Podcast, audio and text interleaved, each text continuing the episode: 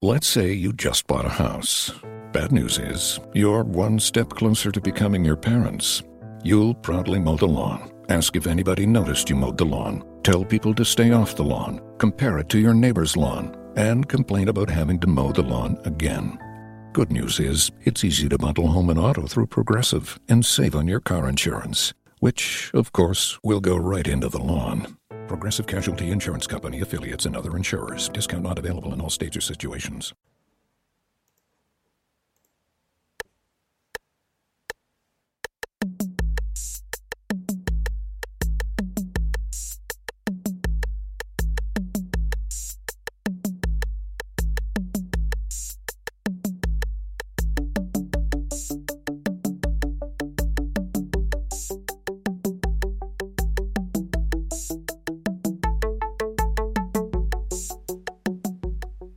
Benvenuti a Start, la trasmissione di Quello di Arte, blog, radio, podcast dedicata alla storia dell'arte in anteprima nella diretta Spreaker dal lunedì al giovedì tra le 9.15 e le 10 e scaricabile dal sito www.quellodiarte.com dove troverete anche qualche utile immagine di riferimento.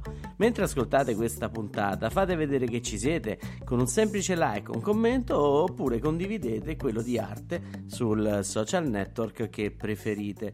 Io sono Michelangelo Angelo Ammoliti e oggi vi parlo della lezione fiamminga. E siamo nelle Fiandre, Fiandre è quel territorio, Belgio, Paesi Bassi, insomma il nord Europa. E questa lezione è necessaria nei nostri discorsi, nelle nostre chiacchierate, perché in fondo rendiamoci conto che stiamo parlando di arte italiana soprattutto. Certo, è vero, è quello che si fa nelle scuole e la filosofia di Start è proprio questo, raccontare la base di quella che è l'arte italiana, però naturalmente non ci si può scordare che nel resto del mondo si stanno facendo tante altre cose belle.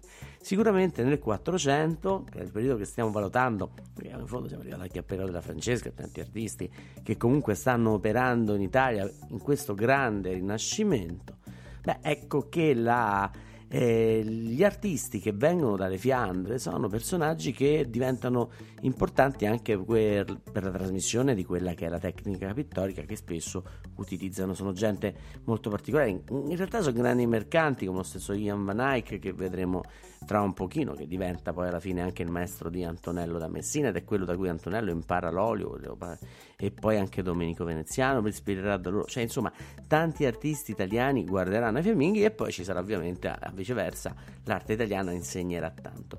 Nostri, la nostra chiacchierata potrebbe iniziare proprio da qualche immagine. Vi ricordo che mh, mm, se non conoscete qualche immagine di cui parliamo nelle nostre in questa trasmissione, beh, eh, la potete andare a trovare sul sito www.quellodiarte.com e se guardate tra i commenti nella parte bassa, qua sotto, a seconda, a destra, a sinistra, di come dispone il vostro device, beh, eh, là potrete trovare ovviamente il link alla pagina del blog quello di arte.com che è dedicata alla puntata di oggi. E quindi se vi capita di andare lì, iniziamo proprio con una piccola immagine, un dettaglio molto carino, un cameo perché è di appena 25 cm x 19 che è un uh, ritratto che fa Ian Van Eyck all'uomo col turbante rosso. Ian Van Eyck in italiano era Giovanni da Bruggia, secondo Vasari. Ve lo trovate se avete curiosità della sua vita, anzi del suo, della sua grande invenzione, proprio nella vita di Antonello da Messina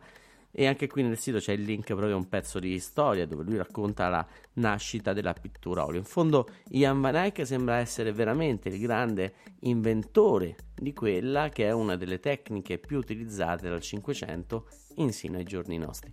Quindi questo signore, questo uomo eh, di alto valore artistico riesce a realizzare con questa tecnica che utilizza dell'olio di lino insieme prima con quella che era tempera, facendo tempera grassa e poi andando ehm, sempre con olio in più autonomia, riesce ad ottenere dei dettagli straordinari.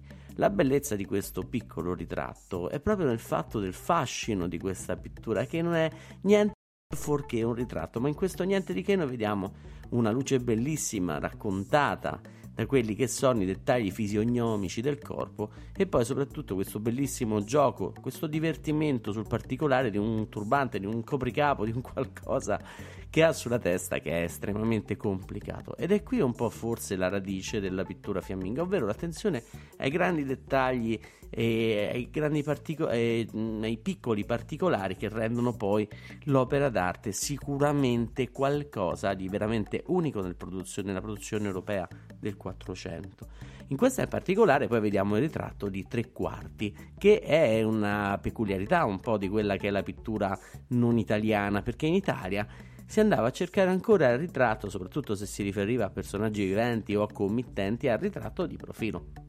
Perché? Perché il profilo si identifica meglio, ma anche perché in Italia c'era molto la moda di atteggiarsi quasi come se si fosse degli imperatori di un mondo antico. Avete presente un po' forse i ritratti di cui abbiamo parlato qualche giorno fa di Federico da Montefeltro e Battista Sforza, ma non solo loro, tutti i committenti rappresentati di profilo alla stregua degli imperatori che si facevano rappresentare di profilo sulle monete. Beh, qui non c'è la stessa cosa. Il tre quarti è un ritratto che ci permette di vedere contemporaneamente il fronte e il profilo del personaggio, quindi avere una visione più dettagliata di quello che è il soggetto rappresentato. Ed è qui nel dettaglio però i fiamminghi si perdono una cosa che noi italiani ce l'abbiamo, che è l'emozione, ovvero il fatto che questi personaggi poi rimangono molto austeri, molto rigidi nella loro solennità, nella loro rappresentazione, quasi non vogliono trasmettere alcun sentimento. L'altro affetto effettivamente si vede nel quadro dei coniugi Arnolfini che Eyck fa qualche, qualche l'anno dopo rispetto al ritratto che vediamo adesso e rappresenta quello che è il mercante lucchese Giovanni Arnolfini che aveva importanti rapporti effettivamente con le Fiandre con la prima moglie Costanza Trenta la quale fu sposato dal 26 fino alla morte di lei nel 1433 quindi questo è un ritratto di lei postumo e Pulis si risposerà. È un soggetto, se vedete, di natura intima e privata, sicuramente. E qui vediamo una donna con sua con l'idea anche di fecondità, ricordando che nella vita ha avuto i suoi figli. E questo uomo che sembra quasi accoglierci, sembra Putin, qualche studente mi dice spesso, con questo segno benedicente, quasi accogliente in qualche modo. Ed è una stanza che ha tutte le caratteristiche della pittura fiamminga. Il dettaglio è costante. Potrei sciorinarvi tutti i dettagli e stare qui fino a domani, ma vediamocene qualcuno in particolare. A parte il copricapo, la mantella di lui con questa pellicetta molto delicata, poi il vestito di lei è molto complesso già nella, nel tessuto che scende giù con le pieghe, ma anche in quelli che sono i piccoli dettagli dei merletti del suo copricapo, e anche questa questa tipa, tipica acconciatura poi delle donne del 400 che solevano spesso radersi la fronte per avere un viso più luminoso. E, e se astendiamo, ovviamente in, c'è un cagnolino in basso che è il simbolo della fedeltà e questo cane sembra essere tratteggiato linea per linea. E poi entriamo nella metafisica del quadro, perché questo quadro è un quadro che apparentemente ha una prospettiva centrale in realtà questa prospettiva è completamente sghemba, i punti di fuga non si concordano in un punto centrale, ma sembrano alludere verso quello che è lo specchio in fondo, che poi affronteremo bene nel dettaglio, ma non c'è più nient'altro. Infatti, queste linee di fuga si, si dilatano, si spostano, dando al quadro un'ambientazione pressoché plausibile. Naturalmente, non è quella della geometria italiana che si stava facendo in quel momento. E in, continuando con i particolari, in basso a sinistra vediamo gli zoccoli sporchi perché ovviamente rivelano quello che è il lavoro dell'uomo che di spostarsi costantemente. C'è una finestra che fa, fa, entrare la luce, come poi è tipico nei quadri di questi artisti che vengono da nord, come se, che, se avete presente anche i bellissimi quadri interno che, che fa. Um, oddio, c'è un attimo di vuoto. Quello dell'orecchino di perla, scusate, questo è il fascino della ridetta. Uh, la, la, la, la, la, Vabbè, ve lo dico tra un po', ma tanto lo sapete meglio di me. E, anzi, se lo sapete, scrivete sotto. Grande concorso. Chi è l'autore dell'orecchino, da, della ragazza dell'orecchino di perla? Rispondete qua sotto.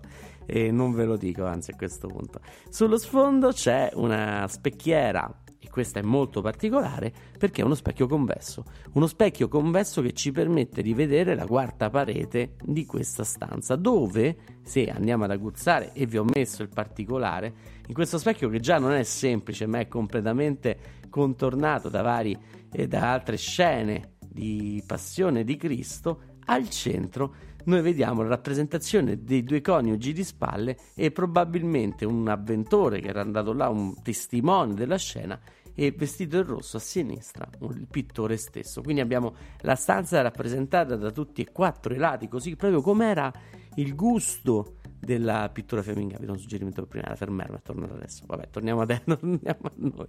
Scusate, ma questo è il, il fascino di fare queste dirette. Ora, anche il lampadario è entusiasmante.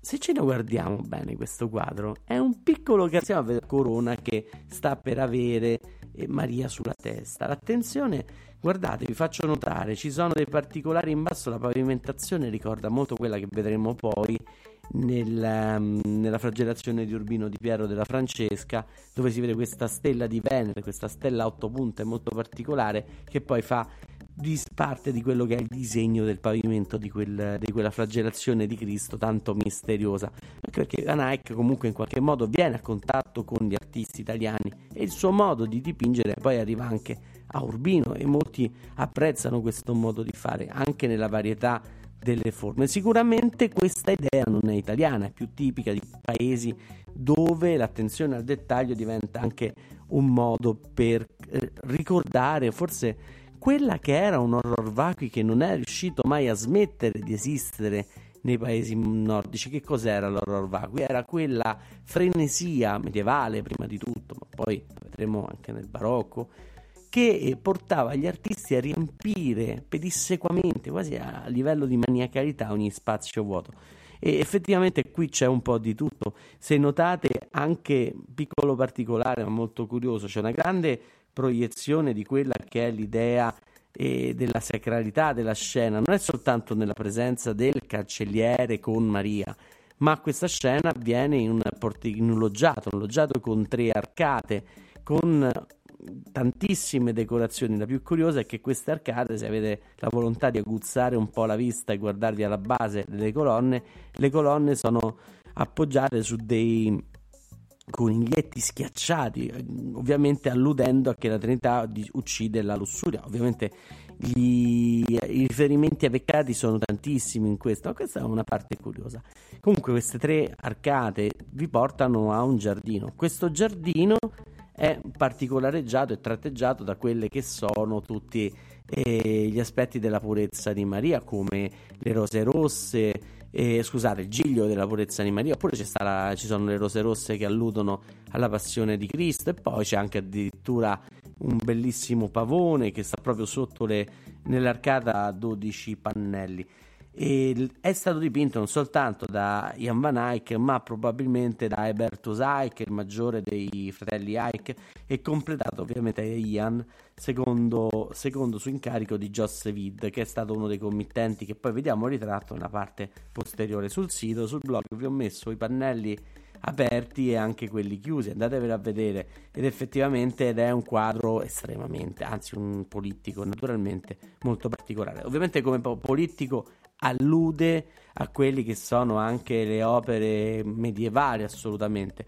Nella parte mh, aperto, nella parte bassa, nel registro inferiore, possiamo vedere al centro il quadro che dà nome all'opera, infatti è l'adorazione dell'agnello mistico in cui al centro della scena, sotto la, la colomba dello Spirito Santo, emerge la figura stessa del dell'agnello accanto a una croce con degli angeli e tutte figure che iniziano ad andare ad adorare. E ai lati di questo grande pannello si trovano i due scomparti dove ci sono, sono quattro in realtà, due a sinistra e due a destra, dove si vedono quelli che sono coloro che vanno in adoratori. Sono i buoni giudici, i cavalieri di Cristo, gli eremiti e i pellegrini.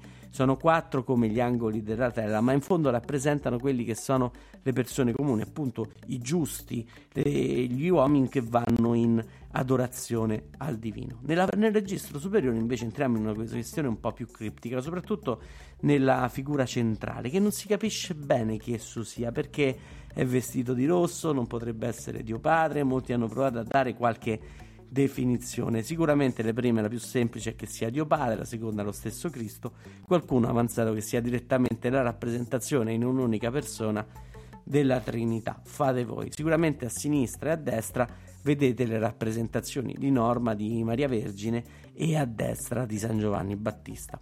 Allargando il nostro campo, i pannelli che fanno compagnia a, questa, a questo trittico centrale della parte superiore a sinistra ci sono gli angeli cantori, a destra gli angeli musicanti che stanno lì ad attivare quella che è a ravvivare quella che è la scena sicuramente e che ovviamente riportano un po' la funzione stessa del coro. Vi ho messo il particolare di questo proprio per farvi notare una caratteristica poi di quella che è la pittura fiamminga, ovvero l'attenzione a quello che è il dettaglio sì, ma un po' forse alla perdita di quella che è la molteplicità, la varietà delle figure. Infatti tutti gli angeli cantori sono uguali, sembrano la stessa persona che si esprime in diverse espressioni appunto. Ovviamente la varietà sta poi nelle loro vesti. Quindi un po' ricorda anche in fondo quegli schemi quei topos che erano tipici di un'arte bizantina e sicuramente qualche derivazione ci sarà. Comunque passata la scena dei, mm, degli angeli subito al lato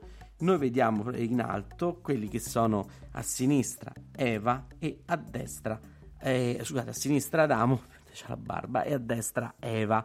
Caratteristiche poi che vengono riprese nella parte sopra, che ci sono due piccole lunettine dove in grisaie vengono rappresentati il sacrificio di Caino e Abele e a destra l'uccisione di Abele da parte di ovviamente di Caino. Quindi questi due personaggi che mh, segnano il confine di questa e predel, di questa pala d'altare alludono ovviamente a, poi al mondo esterno e al pannello posteriore, ovvero quando si chiude questo politico, che succede? Beh, noi vediamo un'altra cosa e vediamo, partiamo nuovamente dalla parte bassa, nella parte bassa ci sono la rappresentazione di John Levitt, che è il, eh, il committente, sua moglie, e infine eh, c'è la rappresentazione di San Giovanni Battista e, e San Giovanni Evangelista che ovviamente alludono proprio al concetto stesso di redenzione che avviene grazie, e la parte superiore ce lo ricorda,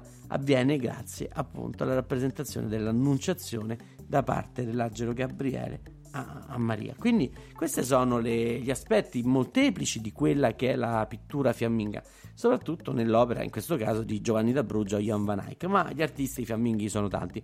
Ve ne mostro, ve ne porto altri due come Roger van der Weyden, che è un pittore che sempre proviene dalla scuola di Jan van Eyck e mh, farà dei viaggi in Italia, lavora a Firenze, realizza appunto per, per, i medici questo compianto su Cristo morto che è eh, forse la tavola d'altare più bella che realizza nella sua vita, ma compaiono quelli che sono eh, as, mh, mm, personaggi che lui, che lui, utilizza come riferimento anche partendo da un'altra tavola realizzata da eh, Beato Angelico che già esisteva e che lui ha avuto la fortuna di, di vedere, di guardare. Ecco che in questa, in questa, prede, in questa mh, mm, pala d'altare e ha una forma rettangolare, a differenza di quella del Beato Angelico che ha una prospettiva più centrale e una forma quadrata.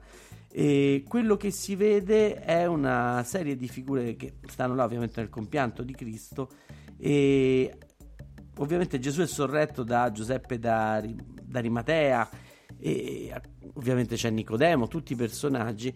Sembra quasi che lo stesso Giuseppe d'Arimatea sia la figura di Cosimo il Vecchio, quindi ovviamente è un quadro che si lega alla famiglia Medici, però a differenza di quella che è la pittura di Beato Angelico, questa pittura è molto più compressa, c'è una prospettiva accennata nella pietra tombale, ma sicuramente sembra più profondo il quadro di Piero, scusate di Piero, di Beato Angelico, che eh, ovviamente con questa storia, questa striscia, questa guida per terra ci allude a quella che è la profondità spaziale. E qui notiamo proprio quello che avevamo già visto in fondo in, nei coniugi Arnolfini de, di Jan van Eyck, dove la prospettiva per il fiammingo è qualcosa che sì dà un'idea di spazio, ma non la, eh, la costru- non la costruisce, non costruisce lo spazio attraverso la prospettiva.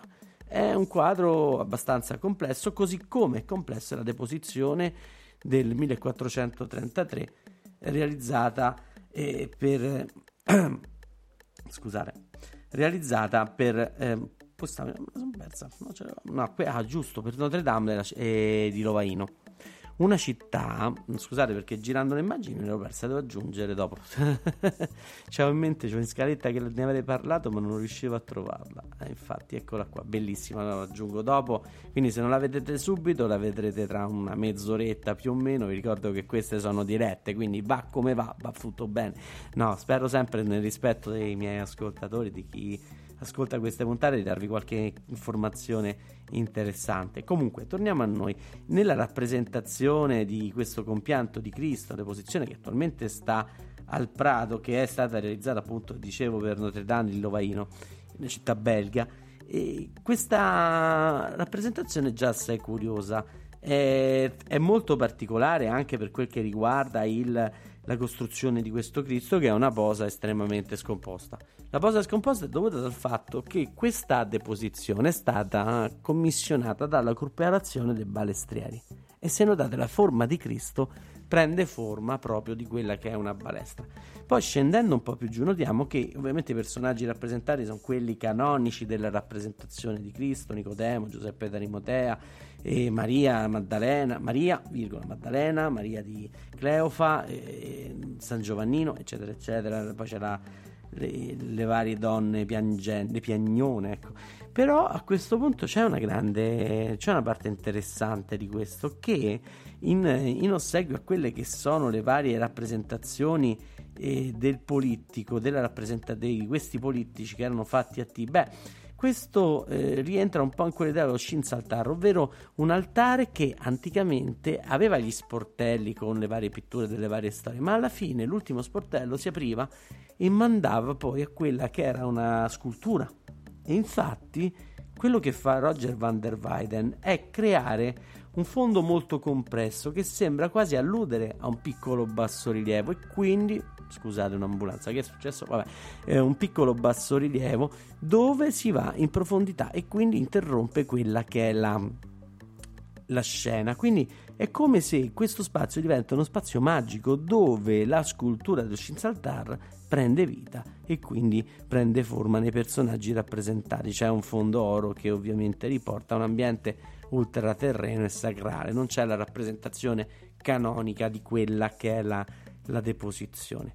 Altra opera, qui ci, poi ci fermiamo, è, compia- è, la nascita di Cristo del trittico Portinari, l'adorazione di Cristo vera e propria. È un trittico dedicato appunto a quella che è stata l'adorazione dei, dei pastori, dipinta da Johan van der Goss e realizzata appunto per, la famiglia, per Tommaso Fortinari, banchiere e ovviamente del, del Banco Mediceo nella città eh, belga dove soggiornava, a Bruges appunto. Quindi ecco che questo dipinto va a richiudere un po' il nostro discorso. È un dipinto che poi ovviamente viene in contatto con quella che è l'arte italiana, addirittura questo se vi lo volete andare a vedere sta agli Uffizi, quindi non dovete fare nemmeno un viaggio tanto grande. Al centro c'è Maria e tutt'altro che stilizzata, è terribilmente umana inginocchiata con le mani giunte verso il basso, c'è Cristo piccolino adagiato a terra. Questa volta, se vedete la figura di Cristo, è tipica nella cultura fiamminga. Notate sempre che Cristo è appoggiato a terra e intorno a Cristo, anziché esserci là il pagliericcio cui si è abituato San Francesco, c'è una specie di raggiera. Quella raggiera è l'allusione ovviamente a Cristo come luce del mondo stesso. Intorno iniziano ad esserci quelli che sono diverse figure adoranti, tra cui i pastori, gli angeli i vari santi tributati al momento e poi bellissimo, questo i fiamminghi non riescono a farne a meno, una bellissima natura morta dove si vedono quelli che sono eh, delle piante soprattutto e delle spighe di grano. Le spighe di grano ricorda il frumento, ricordano quello che è il vero nome della città di Betlemme che significava appunto la casa del pane e poi infine ci, sta, ci stanno i gili rossi che simboleggiano il sangue e la passione, i garofani che alludono alla Trinità e, e quindi gli iris eh, che ovviamente riportano a quella che è la purezza di Maria, gli iris bianchi e infine ecco che questa nascita in qualche modo si sta prefa- prefigurando normalmente col rosso della passione dei fiori la morte di, di Cristo stesso. Questo sarà spesso presente in questo modo. Oh, ci facevo caso, adesso si vedono anche il bue e l'asinello sullo sfondo. I pannelli sulla sinistra e a destra ovviamente riportano a quella che è la costruzione di un politico biz- ehm, fiammingo, in cui l'artista ovviamente crea una struttura predellata. Ed è bello che sono rappresentati i personaggi della famiglia Portinari con alle spalle e qui cosa importante in ruolo gerarchico loro più piccoli e più grandi sono i loro santi tutelari. Ecco che sembra una curiosità in questo mondo fiammingo che si stava un po' distaccando da quella visione medievale, in qualche modo, ecco che quando arriva la committenza italiana quasi si tenta di ritornare un po' indietro, o forse perché questo banchiere non era ben visto da Van der Ghost, non lo so, su questo non entro in merito. Comunque nel pannello di sinistra, che è dedicato agli uomini, si vede Tommaso Portinari e due figli Antonio e Pigello, presentati da San Tommaso che ha la lancia e da Sant'Antonio Abate con la campana.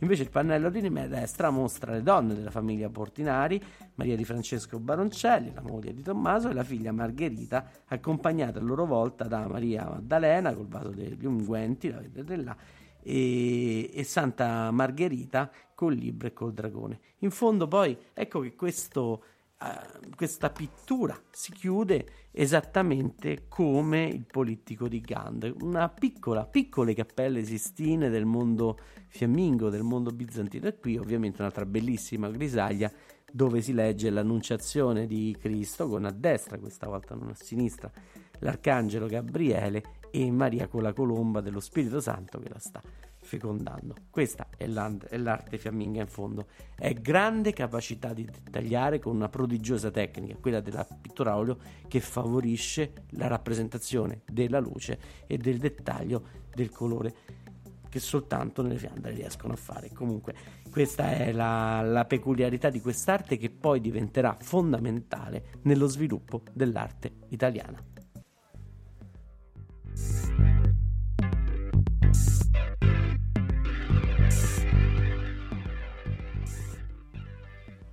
Avete ascoltato Start, vi ricordo che questa puntata la potrete trovare in podcast su Spreaker, iTunes, Spotify, SoundCloud e sul canale YouTube di Quello di Arte. Inoltre sul sito www.quellodiarte.com troverete anche le immagini di riferimento. Se avete ascoltato questo podcast e se vi è piaciuto, se avete qualche curiosità o se desiderate approfondire un argomento, mettete un like o lasciate un commento qua sotto oppure cercate quello di arte su YouTube, Twitter, Facebook e Instagram. Alla prossima volta e ricordate che prima di quello di arte l'arte non è stata mai così chiacchierata. A proposito, vi saluta Fermer.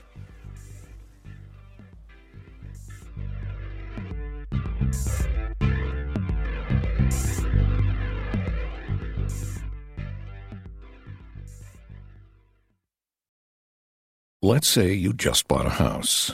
Bad news is, you're one step closer to becoming your parents. You'll proudly mow the lawn, ask if anybody noticed you mowed the lawn, tell people to stay off the lawn, compare it to your neighbor's lawn, and complain about having to mow the lawn again. Good news is, it's easy to bundle home and auto through Progressive and save on your car insurance, which, of course, will go right into the lawn. Progressive Casualty Insurance Company affiliates and other insurers. Discount not available in all states or situations. This February, history will be made. Millions will watch as 80 years of unjust stigma is left in the past. A product that drove good people to the black market will be revealed as one that's creating a new global market. This February, what inspired the symbol of counterculture will at long last be seen as just culture. The new normal is coming. Will you be one of the first to see it? Visit medmen.com to watch an exclusive preview.